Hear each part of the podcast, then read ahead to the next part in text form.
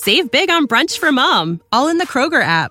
Get 16 ounce packs of flavorful Angus 90% lean ground sirloin for $4.99 each with a digital coupon. Then buy two get two free on 12 packs of delicious Coca Cola, Pepsi, or 7UP, all with your card. Shop these deals at your local Kroger today or tap the screen now to download the Kroger app to save big today. Kroger, fresh for everyone. Prices and product availability subject to change. Restrictions apply. See site for details.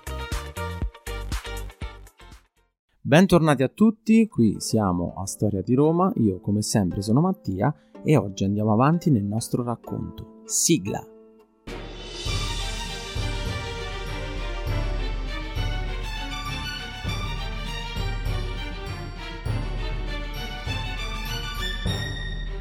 Oggi sono particolarmente contento perché è uscito il mio nuovo singolo dal titolo Dormi. So che non c'entra nulla col podcast, però volevo condividere questa cosa con voi. Io in arte mi chiamo Le strade del Mediterraneo, sono un cantautore con la passione per la storia e vi invito a seguirmi su Instagram se volete o ascoltare appunto il mio ultimo singolo. Ma torniamo a noi adesso. Con la vittoria sui Sanniti, i Romani conquistarono una posizione di supremazia in tutto il centro-sud. Abbiamo detto che Roma ormai era una potenza affermata che guardava sempre più con interesse a sud della penisola italiana, visto che, allontanati il pericolo sannita, poteva dedicarsi alle potenti e ricche colonie greche che dominavano il commercio del Mediterraneo. Ma prima di puntare verso il Mediterraneo, Roma innanzitutto deve risolvere altri nuovi conflitti interni, nati tra i soliti patrizi e plebei.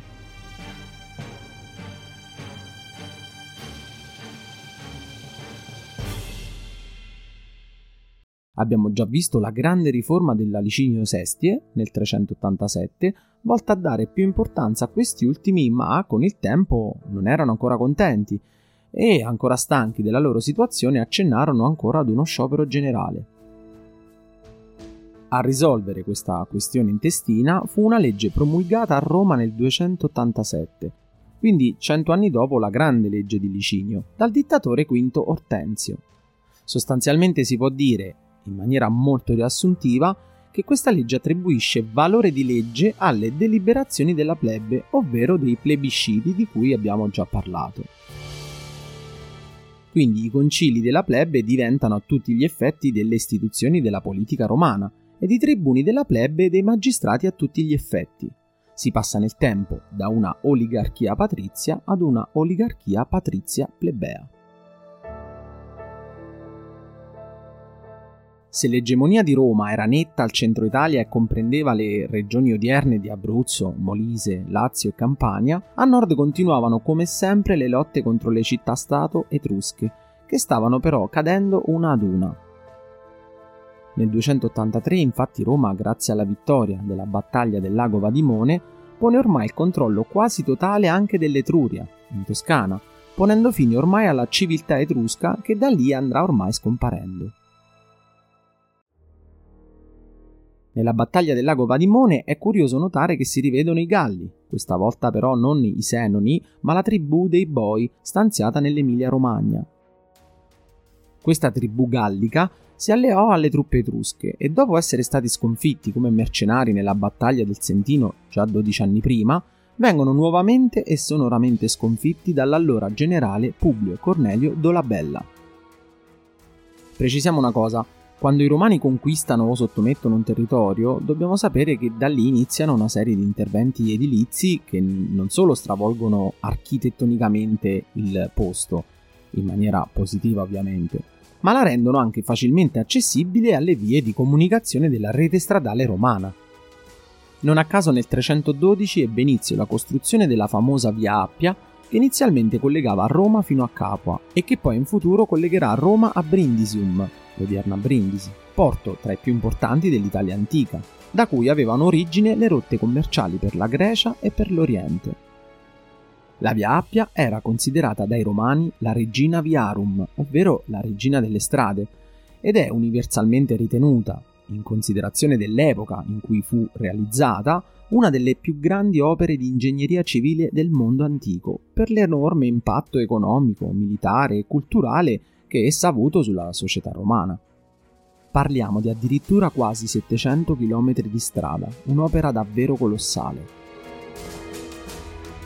Tra le altre costruzioni di strade fondamentali che presero via in quegli anni citiamo anche la Tiburtina Valeria, che collegava Roma con Tivoli, ma soprattutto Roma al versante adriatico, attraversando l'Appennino centrale ed il territorio Marzo, per poi arrivare fino ad Aternum, l'odierna Pescara. La via Cassia invece collegava l'urbe al territorio dell'Etruria, che pian piano diveniva sempre più dominio romano e si differenziava dalla Aurelia poiché quest'ultima costeggiava la costa tirrenica, mentre la Cassia invece era posta nell'entroterra. E in futuro pensate che proprio quest'ultima arriverà in Francia passando per la Liguria per una lunghezza complessiva di 970 km. La situazione a nord era dunque più tranquilla e Roma iniziò a concentrarsi al suo nuovo obiettivo, le città greche a sud della penisola, che significava a sua volta l'accesso al ricco Mediterraneo. Oltre alle già citate Napoli, Siracusa e altre colonie greche, in Puglia vi era una delle più potenti realtà italiche, che secondo le fonti era di origine spartana, ovvero Taranto. Ma vediamo il contesto storico e cosa accadeva proprio nel sud Italia nel frattempo. In quegli anni le città della Magna Grecia cominciarono letteralmente a tramontare sotto i continui attacchi delle popolazioni sabelliche di Bruzzi e Lucani. Le città più a meridione, tra cui Taranto, che era la più importante grazie al suo commercio con le popolazioni dell'entroterra e della Grecia stessa, furono più volte costrette a chiedere soccorso a condottieri provenienti dalla madrepatria greca, come ad esempio Archidamo di Sparta negli anni 342 o Alessandro il Molosso, per difendersi dai continui attacchi di queste popolazioni italiche, che, formata la nuova federazione dei Lucani, si espanse fino alle coste del Mar Ionio.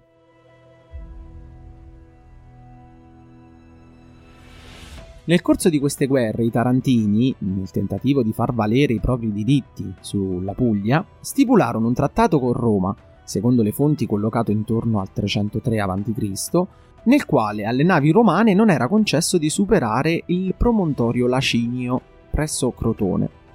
La successiva alleanza di Roma con Napoli nel 327 e la fondazione della colonia romana di Luceria preoccuparono non poco i tarantini, che temevano di dover rinunciare alle loro ambizioni di conquista sui territori della Puglia, a causa dell'avanzata romana che sembrava inarrestabile.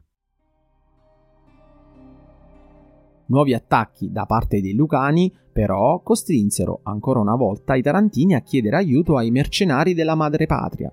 Fu ingaggiato questa volta un certo Cleonimo di Sparta, che però fu sconfitto dalle popolazioni italiche, forse aiutate dagli stessi romani.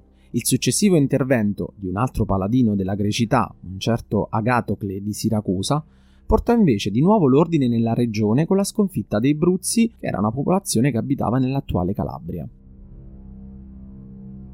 Quindi la situazione vedeva Roma stare a guardare nel frattempo le continue dispute tra popolazioni italiche e colonie greche e manteneva a proprio vantaggio l'alleanza con il popolo dei Lucani, visto che proprio i Lucani stavano creando non pochi problemi alla potente città di origine spartana e quindi i romani stavano agendo in pratica con un comportamento da doppio giochista. Le cose cambiarono nel 289 quando Bruzzi e Lucani, in continuo voltafaccia sull'alleanza con Roma, questa volta si ribellarono e assaltarono la città di Turi, un'altra colonia greca nell'odierna Sibari in Calabria, quindi non molto lontana da Taranto. Turi chiese immediatamente aiuto ai romani che non ci pensarono due volte, in quanto significava poter iniziare a mettere le basi per il controllo del sud Italia. Roma così inviò il console Gaio Luscino, il quale, posta una guarnigione a Turi a difesa delle mura, avanzò contro i Lucani, sconfiggendoli e facendo prigioniero il loro principale comandante. A seguito di questo successo, le città di Reggio, Locri e Crotone chiesero di essere poste sotto la protezione di Roma, la quale inviò una guarnigione di 4.000 uomini a presidio di Reggio. Roma si proiettava ormai verso il meridione d'Italia e proprio di fronte Turi c'era Taranto, l'unico grande ostacolo al dominio del sud. Quello stesso anno i romani inviarono una flotta nelle acque dello Ionio, commettendo una violazione al patto con i tarantini o potremmo anche pensare volutamente per scatenare le proteste e quindi avere un pretesto per scatenare guerra.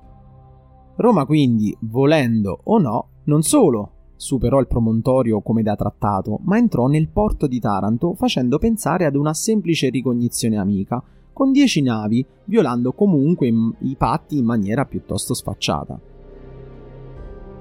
A Taranto era un giorno di festa e la popolazione assisteva ai giochi nell'anfiteatro che sorgeva vicino quindi guardava il mare, quando un demagogo di nome Filocari, viste all'orizzonte le navi romani che si dirigevano al porto, cominciò ad urlare come un forsennato, aizzando il popolo a castigare i violatori del trattato. Il popolo tarantino, che da qualche tempo odiava Roma per le sue mire espansionistiche, sollevatosi a tumulto, si diresse al porto e assalì le navi che alcune erano già attraccate e altre invece stavano attraccando. Uccisero l'ammiraglio, catturarono la sua nave e le altre a stento riuscirono a fuggire lasciando a terra molti uomini fatti subito prigionieri. Non contenti però di questo gesto, nell'esaltazione del momento, i tarantini marciarono contro la vicina Turi e costrinsero alla resa l'esiguo presidio romano e in più saccheggiarono la città.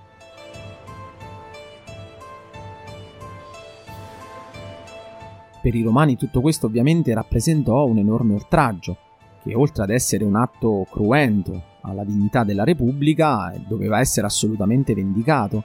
Ma Roma era ancora impegnata nel nord con i Galli e gli Etruschi e voleva avere le mani libere prima di potersi cimentare con Taranto. Per cui, nonostante la rabbia, cercò di guadagnare tempo e mandò nel frattempo un'ambasceria, guidata da Postumio, a chiedere amichevolmente che si restituissero i prigionieri e la nave catturata, che si sgombrasse Turi e di consegnare i responsabili dell'offesa. Ma gli ambasciatori furono accolti molto male da Taranto, infatti nel luogo dove si trattava i politici tarantini schernirono i politici romani, in sostanza li presero in giro in maniera molto plateale fino a superare il limite del rispetto quando un politico in particolare, in preda all'alcol, si sollevò i vestiti e urinò addirittura sulla toga proprio di Postumio. Questo gesto, anziché destare distanze da parte degli altri tarantini, fu invece motivo di grandi risate. Quindi immaginate un atto gravissimo. Secondo le fonti Postumio, non vedendo nessun tipo di condanna a questo gesto, prima di andare via adirato avrebbe detto laverete con il sangue questa mia toga. Che detto da un ambasciatore romano non è di certo rassicurante.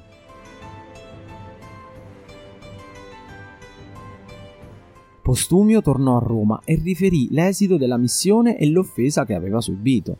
I consoli dunque convocarono il Senato, che si riunì per più giorni per decidere sul da farsi. Un certo numero di senatori riteneva poco prudente intraprendere una spedizione militare contro Taranto, quando le ribellioni dei popoli italici non erano ancora del tutto sedate, ma la maggior parte preferì che la decisione di dichiarare guerra a Taranto venisse messa subito ai voti. Risultarono essere in maggioranza coloro che volevano che Roma si impegnasse all'istante in un'azione militare, probabilmente, secondo alcuni storici, mossa su pressioni da una parte di politici romani e di grandi famiglie che volevano l'espansione territoriale di Roma verso il sud Italia. Il Senato dunque richiamò Lucio Emilio Barbula, che fu dunque costretto a sospendere temporaneamente la campagna che aveva intrapreso contro i Sanniti.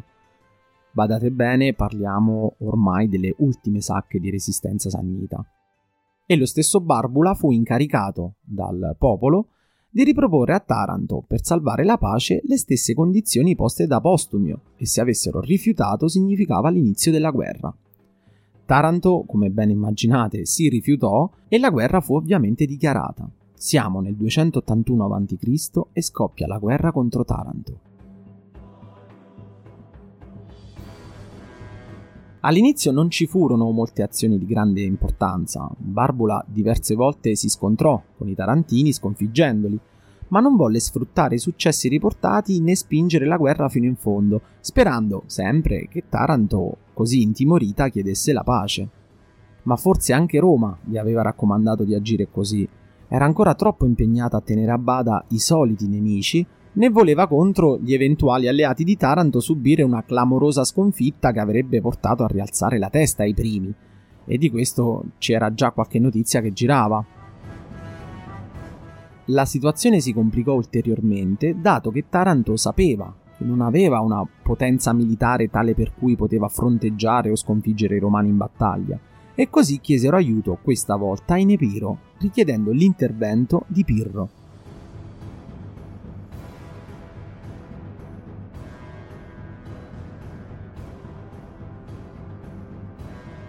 Pirro fu uno dei condottieri e antagonisti di Roma più rilevanti.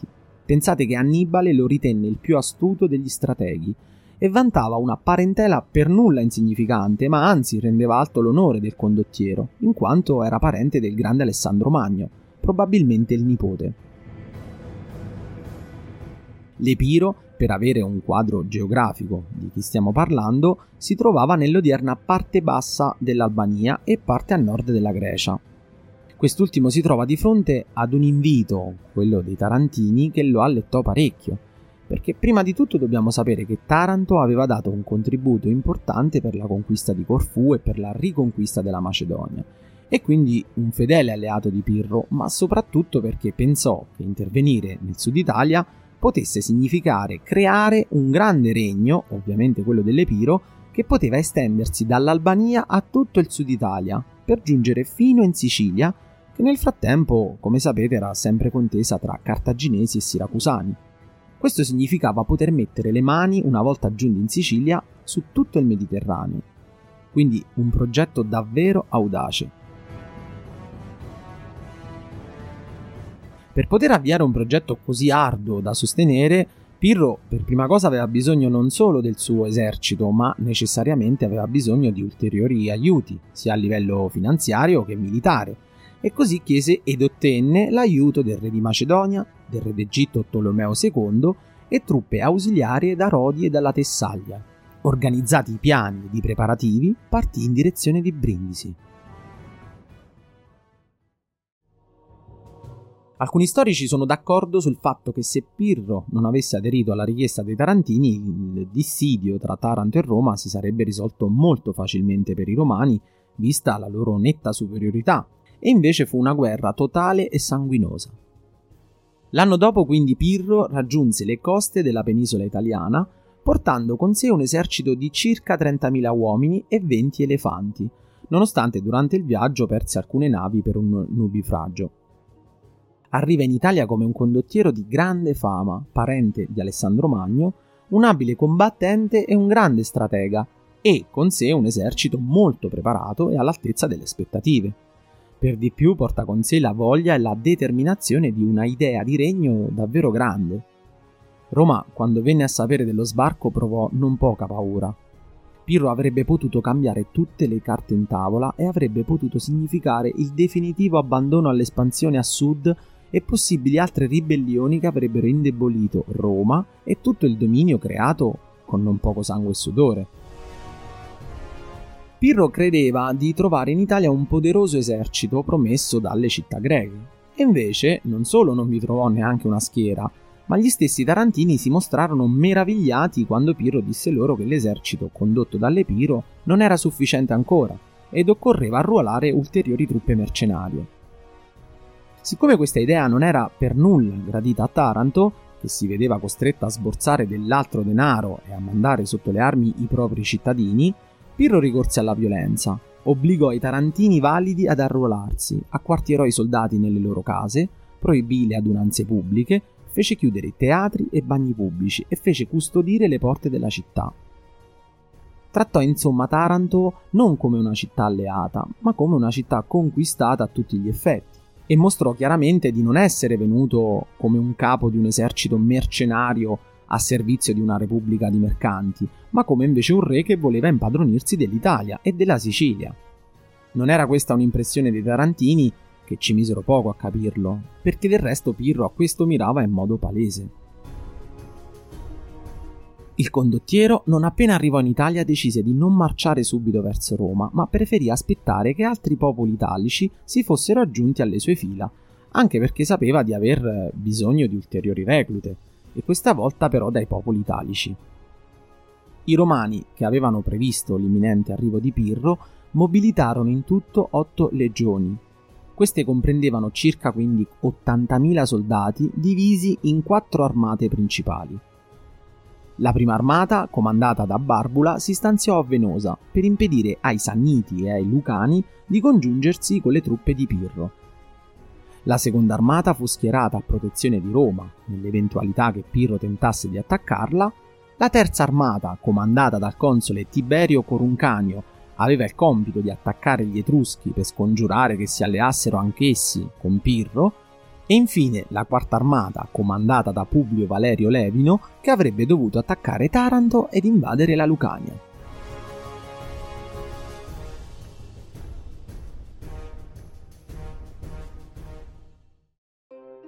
I romani non si fecero attendere e agirono per primi, invadendo, con il console Levino, il territorio lucano, impedendo proprio ai lucani e ai bruzzi di unirsi a Pirro. Pirro così decise di rimanere nel suo campo, stanziato nei pressi del fiume Sirri, ci troviamo in Basilicata, e attendeva i romani, conscio che avrebbero avuto molta difficoltà nell'attraversare il fiume stesso. I due eserciti si accamparono proprio ai lati del corso d'acqua e secondo le fonti Pirro, vedendo con quanta disciplina e precisione i romani avevano montato e organizzato il loro campo base, esclamò al suo ufficiale Megacle Questa disposizione dei barbari a me non pare tanto barbara, ma vedremo le loro opere. Questo ci fa capire come non pensava che il popolo romano fosse così, per dire, avanzato, all'avanguardia. Siamo nel 280 a.C. nell'area di Eraclea, località situata nell'attuale Basilicata, dove si svolse la prima battaglia campale tra l'esercito di stampo ellenistico di Pirro e le legioni romane guidate dal console Publio Valerio Levino. Il primo esercito aveva ovviamente un tipico schieramento ellenistico, composto da falangi dotate di celebri e lunghe picche, le famose sarisse, cavalleria seppur leggera proveniente dalla Tessaglia e truppe leggere dotate di armi da tiro, oltre ovviamente gli elefanti.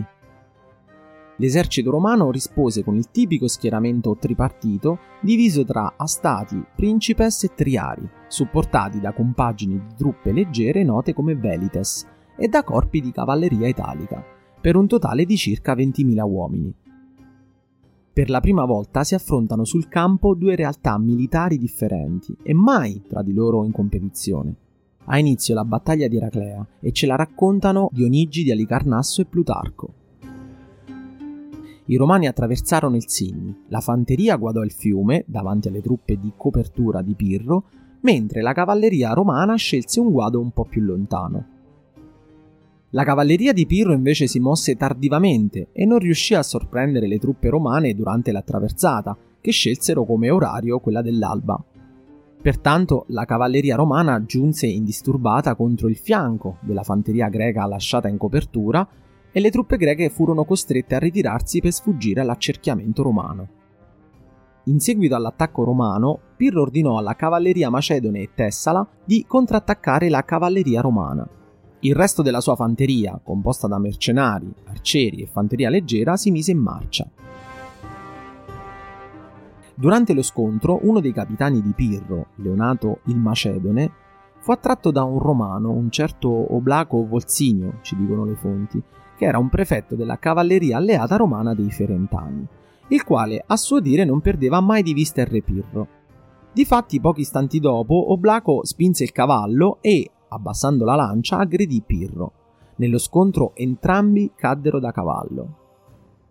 Leonato intervenne in aiuto di Pirro, mentre il romano fu bloccato e ucciso dai soldati greci.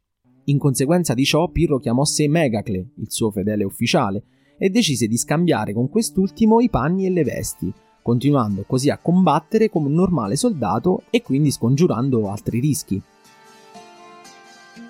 Gli opliti, disposti in formazione a falange, ma diversamente dal solito non vennero usati da Pirro per una difesa e un contenimento, ma vennero usati per l'attacco. Giunti in prossimità del nemico effettuarono diverse cariche nel tentativo di sopraffare i legionari romani e riuscirono a sfondare le prime linee nemiche, ma non poterono avanzare ulteriormente per non rompere la propria formazione.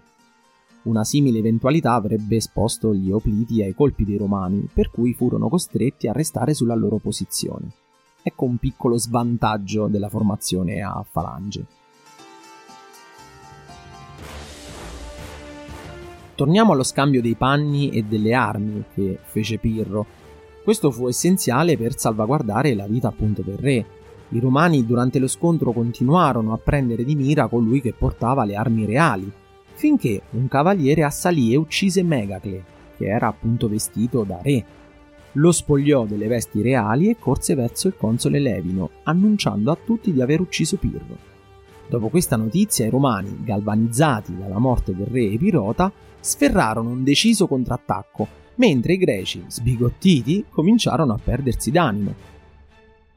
Pirro, avendo inteso il fatto, si mise a correre per tutto il campo, a volto scoperto, per farsi riconoscere dai suoi soldati. Per riprendere in mano le sorti della battaglia, Pirro mandò in campo a questo punto gli elefanti da guerra, che, con la loro grossa stazza, crearono subito scompiglio tra le fila romane. È con questa mossa che la battaglia cambia totalmente. Questi animali portavano in groppa una torretta con dei soldati, di solito 2-3, che potevano a loro volta colpire dall'alto i nemici e i romani non avevano mai visto nulla di simile, mai visto un tipo di animale così enorme Pensate che li scambiarono per dei grandi buoi tipici del posto, infatti furono rinominati buoi lucani. Gli elefanti travolsero le legioni romane, creando il panico tra gli uomini e i cavalli, non solo a causa dell'enorme massa che avevano, odore, ma anche per il loro terrorizzante barrito. Alla vista di questo disordine, Pirro ordinò alla cavalleria tessala di attaccare sbaragliando definitivamente la fanteria romana ormai ritirata. Ciò permise ai greci di conquistare il controllo del campo di battaglia e di entrare nell'accampamento romano. Nelle battaglie dell'antichità la presa dell'accampamento nemico rappresentava una grandissima disfatta per l'avversario. Si suppone inoltre che i romani abbiano abbandonato nell'accampamento materiali da guerra e armi. Fu tuttavia soprattutto grazie al sopraggiungere della notte che i romani e il console Levino poterono salvarsi da una carneficina ancor peggiore. Secondo le fonti, le perdite romane furono di circa 10.000 unità. Quali furono le conseguenze di questa sconfitta romana? Dopo la battaglia sembrò concretizzarsi che cosa? Un'intesa tra greci e popoli italici, spinti da un sentimento anti-romano, che si accentuò sempre di più e che parte di Taranto si augurava da tempo. Rinforzi lucani e sannitici si unirono all'esercito di Pirro e anche i Bruzzi si ribellarono a Roma. Le città greche d'Italia si allearono con il sovrano Epirota. Locri scacciò la guarnigione romana, come poco dopo fece anche Crotone. A Reggio Calabria, ultima posizione della costa ionica ma ancora controllata da Roma, il pretore campano Decio Vibullio, che comandava la guarnigione cittadina, massacrò una parte degli abitanti, cacciò i restanti e si proclamò reggente della città, ribellandosi all'autorità di Roma stessa. Più tardi però fu punito da Gaio Fabricio Lucino. La situazione per la prima volta nella storia dell'urbe sembrava tragica. Roma doveva richiamare e rifondare nuove legioni al più presto e cercare di combattere Pirro ed i suoi alleati italici, che ora, più di prima, si ribellarono e nel frattempo si sfregavano le mani desiderosi di veder cadere una volta per tutte l'odiata Repubblica. Come reagì Roma a tutto ciò lo vedremo nel prossimo episodio.